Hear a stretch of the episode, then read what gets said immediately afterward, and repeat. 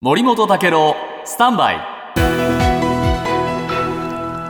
長官読み比べです、えー防衛費の財源論、はい。いろいろと反発も出ていますが今日、えー新聞の社説がいろいろ取り上げています。朝日新聞が取り上げているのはですね、えー国債発行は許されないというう記事です。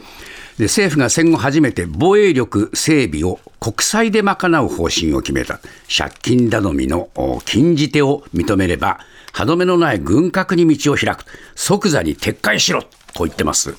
で戦後日本はですね、えー巨額の財政赤字を借金で賄いつつも防衛費への充当は控えてきたというんですね。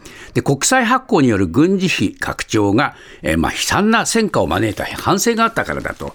それをですね、えー岸田さんは今回方針転換で破ろうとしているというんですね。言語道断ともう非常に厳しく断罪しています。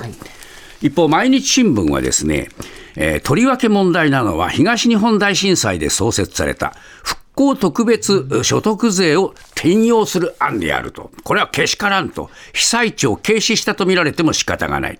所得税の負担を増加するこの措置は行わないといった首相の、えー話とも整合性を欠くではないか。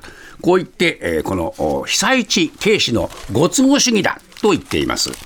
そして東京新聞、えー国民が自ら責任としてその重みを背負って対応すべきだといった岸田さんの発言そのものに、えー意義だと言って怒っているんですね。えーだったらば、国会議員はその責任を果たしているのか。特権の代表格は、国会議員の歳費とは別に、非課税で毎月100万円支払われている調査研究費ではないかと。